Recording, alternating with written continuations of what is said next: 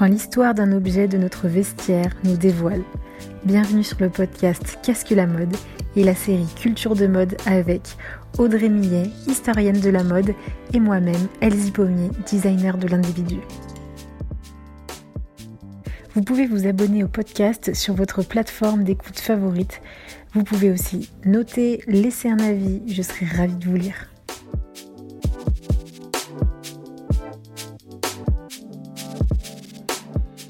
La robe, ou plutôt les robes, elles se distinguent chacune par le contexte dans lequel elles se portent.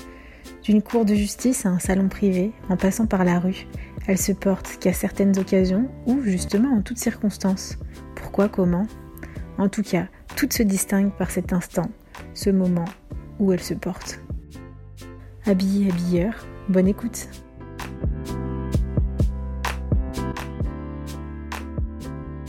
Alors la robe, où vient-elle ? Petite question étymologique. Alors, très très étrange. Euh, une robe, là, comme ça, on se dit sexy, on va montrer ses jambes, on va montrer sa silhouette, on va allonger tout ça. Euh, en fait, le terme est utilisé en mille cent cinquante-cinq et il désigne un butin ou une dépouille de guerre. Alors, on a, on a beaucoup de mal à l'expliquer. Hein. Euh, voilà, c'est toucher la robe, c'est toucher un butin. Ou avoir euh, ce qui, voilà, ou ce qui reste d'une dépouille de guerre. Donc j'imagine qu'il reste que les fringues du mec, euh, mais on a, on, on peut, on peut rien apporter de plus. C'est voilà, c'est l'étymologie, mais on ne sait pas, on ne sait pas d'où ça vient. Oui, parce que physiquement, enfin niveau coupe, stylistiquement, on, on pourrait facilement dire que ça vient d'une tunique, mais de passer du mot tunique à mot robe. Euh, Alors, du coup, il y a, il y a une vraie différenciation. Hein. La robe est associée clairement aux vêtements portés en Europe au Moyen-Âge. Donc, on dissocie le vêtement tunique, une toge, tout ce que vous voulez, mm-hmm. euh, l'imation, tout ça, le chiton, euh, de l'Antiquité à cette robe. Donc, sur la description générale, c'est un vêtement long, large et bouffant, qui indique immédiatement un rang ou une fonction euh, sociale ou économique. Donc, on parle souvent de la toge durant l'Antiquité, mais vraiment, vraiment, c'est différent. Et au début du vingtième siècle, bah, la robe est totalement associée aux femmes. C'est une pièce du vestiaire féminin euh, extrêmement diversifiée. Ça va de la robe de mariée à la robe d'été, en passant par le fourreau de soirée. Mmh. Ce qui reste juste important dans la robe, euh, enfin le, le, le lien qu'on peut faire entre euh, la toge antique et euh, la robe euh, du Moyen-Âge en Europe occidentale notamment, ou même orientale, euh, c'est qu'elle est liée au pouvoir. Voilà. C'est un vêtement qui est lié au pouvoir, porté par les moines, porté par des missionnaires, porté par des avocats, des juges, des docteurs en lettres et en médecine. Mm. Et donc, c'est un vêtement professionnel. Ouais. Qui, qui reflète donc dépouillement pour le moine ou euh, autorité. En fait. Voilà, c'est, il y a vraiment, absolument, il y a vraiment euh, l'autorité. C'est ça la robe. On la met euh, sur les vêtements civils, comme par exemple pour recevoir son grade de docteur. Hein. Ouais. Euh, lors d'occasions officielles. Donc du coup, vu que vous la mettez sur des vêtements, sur d'autres vêtements, euh, elle doit être très légère euh, pour pas, euh, bah, pour pas que vous ayez trop de poids sur le corps, hein, tout simplement. Mais elle a connu d'impor- d'importantes variations, et surtout chez les femmes, hein, pas euh, dans ce cadre-là. Hein. Donc court, long, sans ou avec des manches, hein, boutonnées ou fermeture à glissière ou avec le stretch, vous l'enfilez. Euh, oui. Comme ça. On l'enfile. Ouais. Ben, c'est, c'est une seule. Euh, euh, c'est le vêtement euh, le plus simple en quelque sorte à, à, à mettre. Euh, on le passe par la tête. Ou après, ça a changé hein, avec la, la complexité de chez la femme de ce vestiaire féminin où c'est sur le côté, c'est par le bas, c'est voilà. Et c'est le vêtement mais, le plus pratique. C'est ça. Voilà, c'est le vêtement le plus pratique à, à mettre en tout cas. Dans, à, mais même à porter. Il y a ouais. beaucoup d'hommes qui disent euh, « mais moi, je suis tout serré dans ce pantalon. Mm. » Même à porter. porter une robe, c'est quand même, alors pas une robe euh, euh, calée sur mesure et moulante, hein, mais porter voilà, cette robe large, bouffante dont je parlais, euh, c'est le vêtement le, le plus facile à porter. Hein. On a du mal hein, quand même à, à comprendre euh, comment on est passé de la tunique à la robe, et à, à ce moment-là, les hommes euh, commencent à récupérer les chausses, hein, le pantalon. Donc ça, c'est le Moyen-Âge, donc on, man, on manque hein, quand même de sources. Euh, parce que le Moyen-Âge a quand même parti de cet âge sombre. Hein, les barbares débarquent et euh, font exploser l'Empire romain. Alors d'Occident d'abord, puis ensuite euh, d'Orient qui disparaîtra. Donc c'est assez mal connu, mais on pense que ce sont euh, les vêtements euh, de type euh, de forme romaine qui en fait ont épousé les formes euh, barbares. Des peuples nomades. Pour les hommes, une tunique longue ou courte, au-dessus de chausses, hein, ouais. qui vont être faites de bandes de tissu ou de cuir. Et on peut mettre aussi euh, des braies. Bon, vous voyez, il y a vraiment une composition. Quoi. Euh, le, le vêtement n'est pas stabilisé euh, immédiatement. Et les femmes, elles peuvent porter une sous-tunique, ou une tunique extérieure, hein, avec ouais. un capuchon pour cacher les cheveux. Ouais. Mais c'est pas stabilisé parce que euh, sociologie, enfin, socialement, euh, c'était, la, la société n'était pas, absolument pas stable. Voilà. Euh, il fallait euh, rester dynamique, rester euh, prêt à partir ou prêt à être en guerre. Ouais. Ou prêt à... Donc, c'est clairement l'Église catholique hein, qui a stabilisé à ce moment-là euh, ouais. les populations bah, autour d'une église, hein, autour d'une place, puis ensuite ouais, un cimetière, ouais. euh, créant ainsi de la mémoire. Hein, alors ouais. qu'avant, ce n'était pas euh, spécialement le cas. Et d'ailleurs, c'est, c'est eux qui gardent la robe, d'ailleurs, oui, principalement. Absolument. absolument. Bah, c'est l'autorité, voilà. Hein. Autorité, donc, la religion et euh, l'académisme, l'université. Ouais. Donc, on a des tuniques extérieures hein, aussi qui vont se porter dessus. Euh, mais quand même, les grandes lignes, elles ne se modifient pas euh, véritablement. Hein, ça cache. Hein. Euh, mm. Mais, alors là, on est en Occident. On peut aussi aller faire, euh, on peut aussi faire un tour en Orient. Euh, ouais. On porte également la robe, euh, en, en Orient asiatique notamment. C'est ce qu'on appelle la robe de cour. Alors là, tout à l'heure, on était sur la robe. Et là, on passe à la robe de cour. C'est pas du tout la robe euh, vertugadin, crinoline qu'on peut ouais, voilà. hein. euh, C'est euh, un élément majeur de, des cérémonies d'investiture euh, des dirigeants politiques. Et donc, on va percevoir ce vêtement, cette robe de cour, différemment selon les pays. Donc, la tradition chinoise va faire, euh, dans la tradition chinoise, c'est la robe du dragon, qui est la plus symbolique de la culture impériale. Euh, c'est un vêtement qui, est, qui désigne euh, une robe, un vêtement particulier, qui est porté à la cour par l'empereur et par les représentants du gouvernement. Notamment sous les kings, donc seulement eux. En mmh. fait, il va, cette robe va conserver un motif, et c'est ça qui va la différencier des autres, donc c'est un motif, hein. Le motif du dragon, tissé ou brodé d'or. Il y a d'autres détails euh, qui vont indiquer l'importance euh, du porteur. Donc, où est placé le dragon, euh, quelle est sa taille aussi, et quel est son type de présentation, plus ou moins abstrait. La robe se prête très bien puisque c'est le vêtement le plus simple, comme on disait, ouais. mais il faut qu'il se différencie parce voilà. que je ne peux pas porter la même robe que quelqu'un de la population. Euh, Absolument. Donc, c'est, elle va se parer de, ben, de broderies, de, mm. de motifs, de couleurs aussi. Elle, absolument, elle est ultra hiérarchisée et mm. euh, justement, certaines images ou couleurs, en fait, vont être euh, inscrites dans la loi.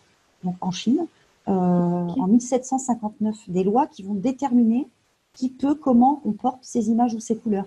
Donc, seule la robe de l'empereur, par exemple, on le retrouve dans le film de Bertolucci, euh, le dernier empereur, euh, magnifique.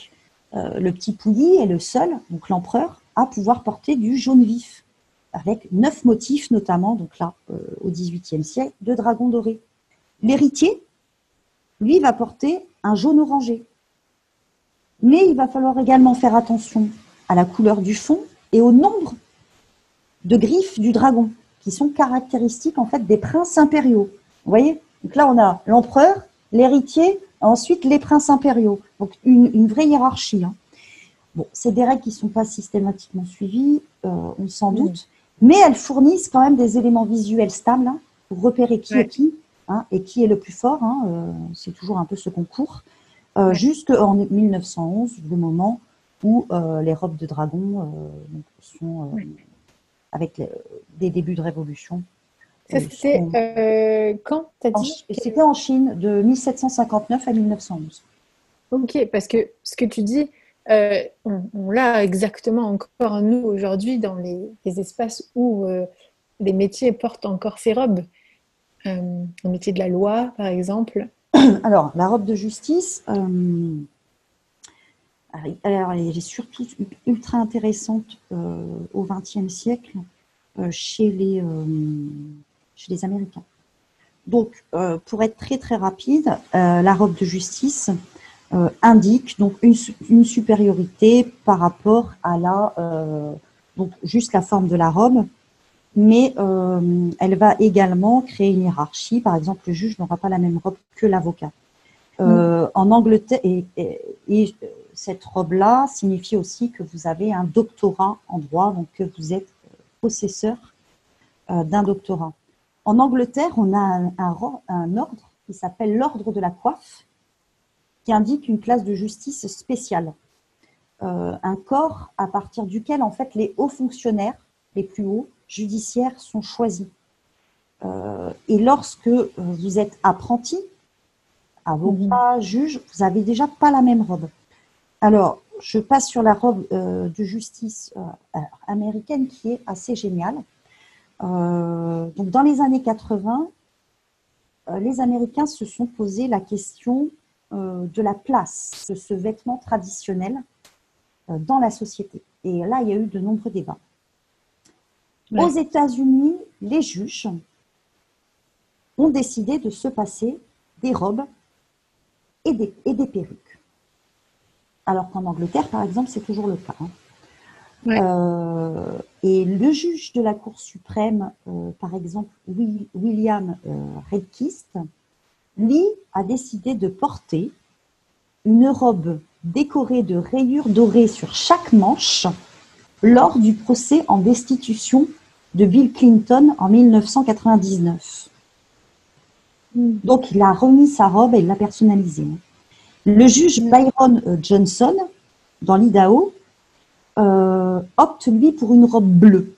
Donc, en fait, les juges vont personnaliser euh, leur approche même d'un procès en choisissant leur propre robe, qui n'est pas obligatoire. Donc, c'est vraiment, là, pour le coup, c'est vraiment un choix euh, euh, personnel, oui, politique. Il y a une liberté euh, et il y a, du coup, ils vont l'utiliser pour euh, donner un message, pour être quelqu'un, non pas seulement en tant que représentant de la personne qui, qui le représente, mais aussi pour le, la, la, le juge et face aussi à toute la...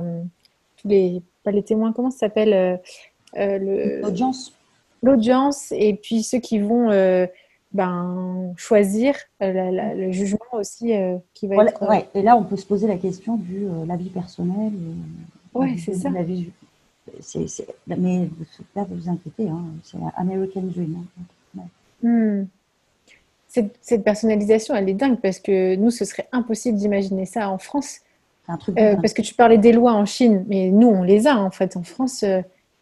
La robe est noire, certaines longueurs. Ah ouais, c'est, euh, c'est un truc de dingue. Euh, Ils s'en coupent ensuite, dans les... on a enlevé la perruque euh, également, euh, mais euh, là, on peut vraiment personnaliser, euh, choisir oui. de porter cette... Enfin, c'est, euh, c'est une, une manière de voir la justice qui est assez, euh, assez complexe. Hein. Et c'est, non, c'est, c'est vraiment porter... Je disais, c'est vraiment porter l'habit de justice. Je, je ne me représente pas moi, humain, être humain, euh, voilà, je porte l'habit de justice. C'est ça. C'est la justice. Mais euh, c'est la justice qui, pour la destitution de Bill Clinton, va se, va se mettre comme ça, qui va choisir telle couleur, telle couleur plus sombre, euh, plus agressive, plus négative pour tel truc. Bon. Mm. C'est une justice qui, qui pue l'interprétation, quoi. Ouais, ouais, ouais, bah, qui, qui, qui joue avec les codes et, euh, et, et avec la. Qui converse, en fait, avec la cour, enfin, la cour, la. Ouais, l'audience. Euh, ouais, ouais, elle, elle converse clairement, alors que franchement, euh, pas normalement, hein, nous, on dirait que ça devrait être totalement interdit, quoi. Bah oui, et c'est pour ça que nous, on a gardé la robe noire. Voilà. Il efface tout ça. Hmm. Et cette petite robe noire. Ouais, j'allais dire justement en parlant de robe et noire. Ouais. Qu'est-ce que, qu'est-ce qu'on on a développé par contre, petite robe noire, c'est très euh, la parisienne. Alors c'est très la parisienne. Donc cette petite robe noire, euh, c'est bon. On fait quatorze dix-huit, hein, on, on sort de la guerre. Et euh, la femme, en mille neuf cent vingt, ose sortir et va boire euh, un, un, un, un verre entre amis. Le truc qui ne se faisait pas avant. Mmh.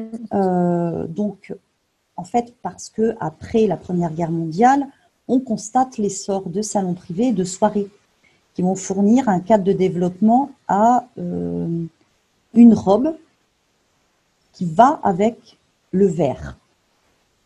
Donc, il y a vraiment okay. l'association boire un verre et cette robe. Hein. En France, la, désign- la désignation en fait, de la robe de, de soirée est beaucoup, beaucoup plus souple qu'aux États-Unis, euh, car le moment en fait, du cocktail, où on boit un cocktail, est beaucoup moins institutionnalisé en France. Hein. Donc, euh, Chanel et Vionnet vont euh, créer des ensembles pantalons euh, très larges, dits palazzo euh, pour ces moments-là, qui vont être associés à des vestes portefeuille. Donc nous, la robe cocktail, elle est, c'est pas une obligation, on peut s'habiller autrement. Euh, sur la Riviera, c'est, euh, les robes françaises, euh, également celles de Chanel, vont convaincre euh, la riche clientèle américaine de l'après-guerre. Et la petite robe noire fait partie de ces, euh, de ces robes-là. Donc elle peut être courte, elle peut être longue. Elle se distingue surtout en fait par la qualité de sa, de, de sa réalisation et l'utilisation de soie de crêpe ou de velours. Certains disent que Chanel a clairement euh, surfé sur euh, ce moment après euh, mille neuf cent dix-huit euh, où les femmes portent le deuil, euh, le deuil d'un père, le deuil d'un mari, le deuil d'un fiancé, le deuil d'un frère. Mm. Et ce qui est pas, euh, ce qui est et qu'elle se serait aussi euh, inspirée de ses robes lorsqu'elle était orpheline dans le... Très c'est, euh, ce qui est sûr, c'est que euh, c'est quelqu'un qui a toujours été euh, extrême, enfin, qui a, jusqu'à la Seconde Guerre mondiale, qui était très très connectée avec le contexte et qu'elle a dû sentir quand même l'intérêt de surfer sur, une, euh, sur le noir. Oui, oui. Voilà. Ça, cette austérité était profitable. Et ouais, et puis alors ensuite, on a le krach boursier. Un krach boursier de vingt-neuf euh, qui en fait va développer euh, le club privé qui va remplacer le fumoir parisien. Donc le club privé est un lieu plus discret, plus discret de l'ostentation parisienne. Mais où se faire remarquer du coup ? Voilà, donc, mais là on peut se lâcher. Là on peut se lâcher. Donc là... On, Euh, euh, Chanel, Schiaparelli, qui était quand même, c'était quand même euh, extraordinaire, très, très original, et Patou euh, se rencontrent euh, par exemple à la Bergère euh, lors de soirées exclusives. Et Schiaparelli, elle va montrer ses vestes boléro, euh, également euh, ses, ses robes fourreaux sans manches qui s'arrêtent aux chevilles, et va mettre aussi en valeur les gants.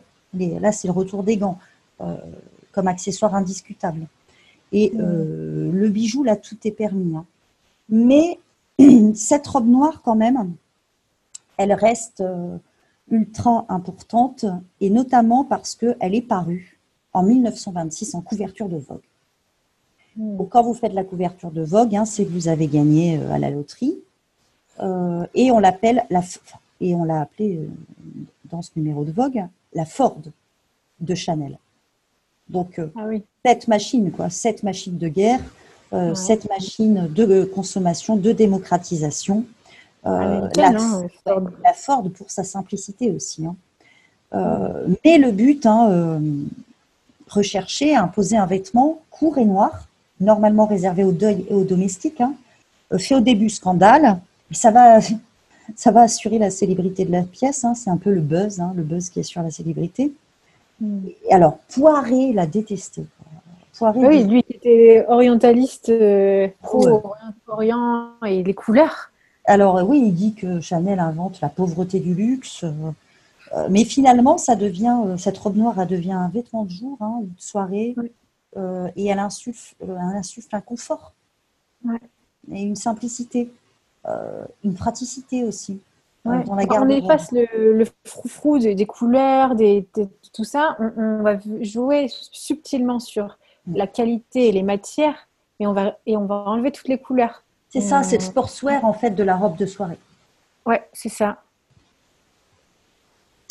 Qui s'adapte à tout et euh, et puis euh, aussi puisque euh, elle, elle va elle va pouvoir aussi absorber tout, toutes les silhouettes aussi, oui. euh, qui qui commencent à, à, à se développer. Il y a il y a plus euh, il y a plus le bustier euh, de d'avant Première Guerre mondiale qui venait contenir et et, euh, et stéréotyper les corps. Là, cette robe noire aussi, puisque la robe noire, c'est qu'elle est noire et c'est une petite robe, euh, elle peut avoir toutes les formes et toutes les coupes, donc accepter toutes les silhouettes aussi. C'est ça, oui, oui. Non, la, la petite robe noire, elle est, euh, elle est maniable. Mm. Elle est très, très maniable. Et très différente, c'est une robe à la française. Là, ouais. vraiment, c'est la culture française. Très différente de, euh, de la robe de cocktail, hein. Euh, de cette robe de cocktail à l'américaine. Hein. Euh, donc, c'est quoi le cocktail? Parce que nous, en fait, on ne sait pas trop. Nous, on va boire un cocktail. C'est pas un moment chez nous. Euh, le cocktail commence à être un moment de sociabilité et partagé entre différents types de femmes. Et ça, c'est super important. De la maîtresse de maison à la célibataire. Okay. Les, les femmes sortent de chez elles. Euh, mais post-Seconde Guerre mondiale, hein, après la, la Seconde Guerre mondiale. Et euh, cette rencontre permet de mieux définir les règles du cocktail. L'hôtesse, celle qui invite, hein, contrairement aux invités, ne porte pas de gants. Et il convient d'arriver avec un chapeau qu'il faut retirer à l'intérieur de la maison. Donc, et la robe devient donc une pièce classique du prêt-à-porter, avec vos gants. Dior en dessine spécifiquement pour le marché américain, pour ce moment-là.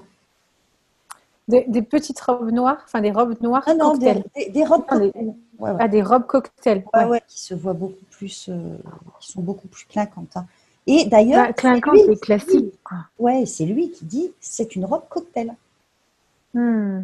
Voilà. Il a, il a développé une, un nouveau, un nouveau vestiaire. Euh, vestiaire, parce qu'il a entend le terme aussi, quoi. Ouais. Et puis parce que le robe cocktail, et c'est ce que tu disais tout à l'heure, c'est le cocktail, il se sirote, il se boit, mais on ne va pas danser. Ah non, enfin... C'est absolument ça. Euh, on, a, voilà. on a une super série sur la publicité, alors là où vous voyez plein de robes cocktail, hein, justement sur la, l'agence de publicité Mad Men, qui s'appelle Mad Men, alors qui est vraiment mmh. regardée pour ce genre de choses. Ce qui, euh, c'est parce que les, les Américains sont des gens formidables, euh, capables de connecter plusieurs types... Euh, de produits à vendre en même temps. Euh, en fait, on va développer en même temps que les robes cocktails les gammes spécifiques de verre et de checker, des tissus d'intérieur à imprimer martini, ouais, et des publicités pour cocktails qui vont favoriser cette culture du cocktail chez le consommateur en Amérique du Nord, dans une certaine mesure à l'étranger, et donc euh, qui vont codifier. Donc, on voit le verre à cocktail. Ben oui. Voilà, évasé, hein, en triangle, euh, qui fait le grand écart, euh, un verre dans lequel, franchement, vous ne buvez pas de champagne parce que les bulles s'envolent. Donc, vous buvez du martini avec euh, une petite olive c'est dedans bien. Et vous avez, euh, vous voyez, quand même des tissus d'ameublement imprimés martini, quoi. Oh, voilà. C'est violent. Et vous avez votre robe de cocktail. Donc, en fait, c'est un packaging. Hein. Les Américains vous, hmm. vous vendent un packaging. Oui, la, la robe de cocktail ne se porte pas euh, seule, elle se porte euh, vraiment ouais. dans un contexte spécifique. Et, c'est, et du coup, ils reviennent à la, à, à la robe euh, ponctuelle, la robe euh, l'occasion d'un spécifique. Instant. Franchement, c'est, voilà, la d'occasion. De, c'est la robe de cours, quoi. Mais la robe de cours mm-hmm. au sens euh, euh, défilé de mode, quoi. Euh, oui, voilà, et de, de se présenter, voisine, de montrer, quoi. C'est ça, de se présenter, de, de, de se montrer, euh, c'est ça, ouais. Il faut se montrer à ces instants-là. Ah, c'est dingue parce que c'est tout, tu dis co- robe de cocktail, on voit des tissus brillants, on voit des couleurs, on voit plein de matières différentes associées, alors qu'on parlait encore euh, tout juste euh, à cinq minutes euh, de la robe noire, où elle, la petite robe noire, où bah, c'est la petite robe noire et elle se suffit à elle-même. Alors que la robe de cocktail, elle, elle est obligée d'avoir un contexte. Tu ne te trimbales pas en robe euh, de cocktail dans la rue. Oui, la petite elle, robe elle... noire, elle est... mais ça, c'est tout Chanel. Hein. Mm. C'est, euh, tu peux la porter euh, et puis c'est la robe très simple du soir quoi, que tu mets ouais. avec euh, euh, un collier, euh, euh, avec un bracelet. Oui, tu, de, tu vas l'accessoiriser. C'est associé avec des couleurs euh, euh, faites, euh, signifient une bichromie, quoi, par exemple avec du blanc. Je me souviens ouais. aussi de la, de la longue robe de cocktail d'Audrey Hepburn, hein, avec son porte-cigarette. Mm. Euh, très chic. Ah, ouais. C'est très chic. Ouais. Mais que, dans lequel on ne bouge pas, en fait. On, on ne, non, mais on... les femmes bougent rarement dans leurs vêtements. Hein. Oui, oui, mais parce que la, la, mais la, robe, la, la, la robe noire, la petite robe noire, donc, quand Chanel l'a vraiment instaurée, développée, c'est post, euh, post-guerre. Guerre. Voilà, première guerre. Et donc, c'est le Charleston, c'est la danse aussi. Voilà. C'est, euh, euh, c'est très lié à la danse, alors que dans le cocktail, on fait juste que siroter. Oui, oui, parce et... que là, on va se montrer, euh, voilà, enfin, là, c'est, ouais. euh, c'est la performance femme sac à main. Hein. Oui, voilà. C'est-à-dire que la, robe, la petite robe noire, elle a invité au mouvement. Alors que, encore. Peut, avec la petite robe noire, on peut aussi s'asseoir et manger. C'est ça. Alors que trente ans auparavant, on était encore avec les robes de ouais. euh, Worth. Hein. Mmh. Euh... non, mais les guerres, euh, les guerres amènent ça aussi. Hein. Mmh. Une forme d'éman- bah, d'émancipation du corps, mais euh, qui n'est pas, euh, enfin, qui va également avec la musique, hein, euh, qui va également avec ces lieux. On n'est pas encore euh, aux femmes qui euh, fument des clubs dans des cafés euh, publics, hein, mais euh, dans des lieux privés, dans des clubs privés. Euh, ouais. et, et là, on voit différencier la France et l'Amérique, hein, l'Amérique du Nord. Ouais. Bon, après, ça s'est un peu popularisé, mais en tout cas, ce qui reste de cette robe, c'est qu'elle elle est souvent très contextualisée, tout de même. Elle correspond ouais. à un moment, ouais. à un moment de la journée, et qui d'ailleurs est plutôt un moment de la journée fin de semaine. On est passé de la robe euh, représentante euh, d'une, d'une autorité à cette fameuse petite robe noire. Euh, entre-temps, c'est qu'elle s'est raccourcie, euh, que ce soit la longueur, que ce soit les manches et tout ça. Euh, Et on, on l'a genré aussi. Euh, nous, là, on parle des femmes, mais c'est aujourd'hui, euh, pour nous, on parle de robes, on parle de femmes. Est-ce que ça a toujours été le cas ? euh, Non, non, non, bien entendu. Euh, le, bon, on, on peut dater euh, bah, à l'arrivée des choses, hein, euh, mmh. à l'arrivée des peuples nomades, euh, donc durant le, au début du Moyen-Âge, euh, l'arrivée des brés. Mmh. Mmh. Euh, qui était portée. Euh, mais euh, donc là, il y a déjà une, une manière de genrer. Euh, puis la ouais. robe, ça permet de cacher. On ne voit pas les jambes, hein, ça cache les jambes. Hein. Euh, ça relève aussi euh, de l'institution chrétienne. Donc on va cacher les jambes des femmes, ne pas montrer euh, leur forme. Hein. Ça, c'est important. Et il est plus, on, il est plus facile de se cacher dans une robe ample ouais. voilà, que dans des braies, dans des chausses. Voilà, on va voir le corps. Hein. Et, euh, donc, mais les hommes garderont euh, une préciosité hein, dans les matériaux. Ouais, ouais. Jusqu'au dix-neuvième siècle, où Carl Jung Flügel parle de euh, euh, grande renonciation masculine hein, euh, euh, dans un contexte euh, de bourgeoisie industrielle euh, qui est en train vraiment d'exploser. Euh, donc une grande renonciation euh, aux atours. Hmm. En dehors du don. Ouais, ouais. Et en tout cas, cette, cette robe, du coup, elle va pouvoir être, elle, elle va pouvoir se personnaliser, se, enfin, euh, représenter les décennies aussi. J'ai l'impression que c'est un peu le, la chaise pour les designers, ben, dans la mode. Euh, ouais, non, non, c'est vraiment, euh, c'est vraiment le basique, hein, en fait. Bah oui, parce qu'avec tous ces codes qu'elle a, qu'elle a eu dans son histoire. Euh, on, on, on a plein de choses à questionner, à refaire, à, euh, fendre en quelque sorte. Avec une robe, on habille tout le monde. Ouais. Et d'ailleurs, c'est le premier truc qu'on apprend en école de mode. Hein. Euh, c'est le corsage et la jupe. Hein. Mm. Ah, vous mettez les deux, vous avez habillé tout le corps. Hein. Ouais. C'est pas la combinaison. De suite, c'est la robe. Hein. Mm. Ouais. Mais je suis et... persuadée que plein d'hommes aujourd'hui revoudraient... Euh, euh, en fait, la robe, c'est beaucoup plus confortable. Hein. Ouais. Elle s'est, euh... mais dans notre société occidentale, elle s'est genrée aussi. C'est ça la, enfin, la problématique. Ah, elle est extrêmement genrée. Mm-hmm. Mais parce, parce que il y a eu cette, euh, cette euh, construction sociale, hein, et on le sait, on vient de l'expliquer, qui est arrivée bien après la construction euh, euh, biologique.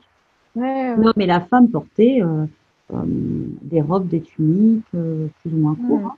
Euh, mais euh, ensuite il y a la construction sociale, hiérarchique, et, et puis publicitaire, parce que du coup on a créé une robe euh, à, à la glamour, la robe hollywoodienne, euh, la robe qui dévoile, une robe euh... pour chaque moment de la vie.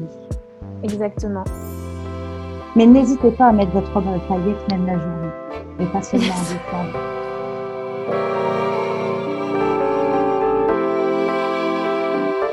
Vous voulez réagir à cet épisode? N'hésitez pas à m'écrire sur contact arobase qu'est-ce que la mode point com.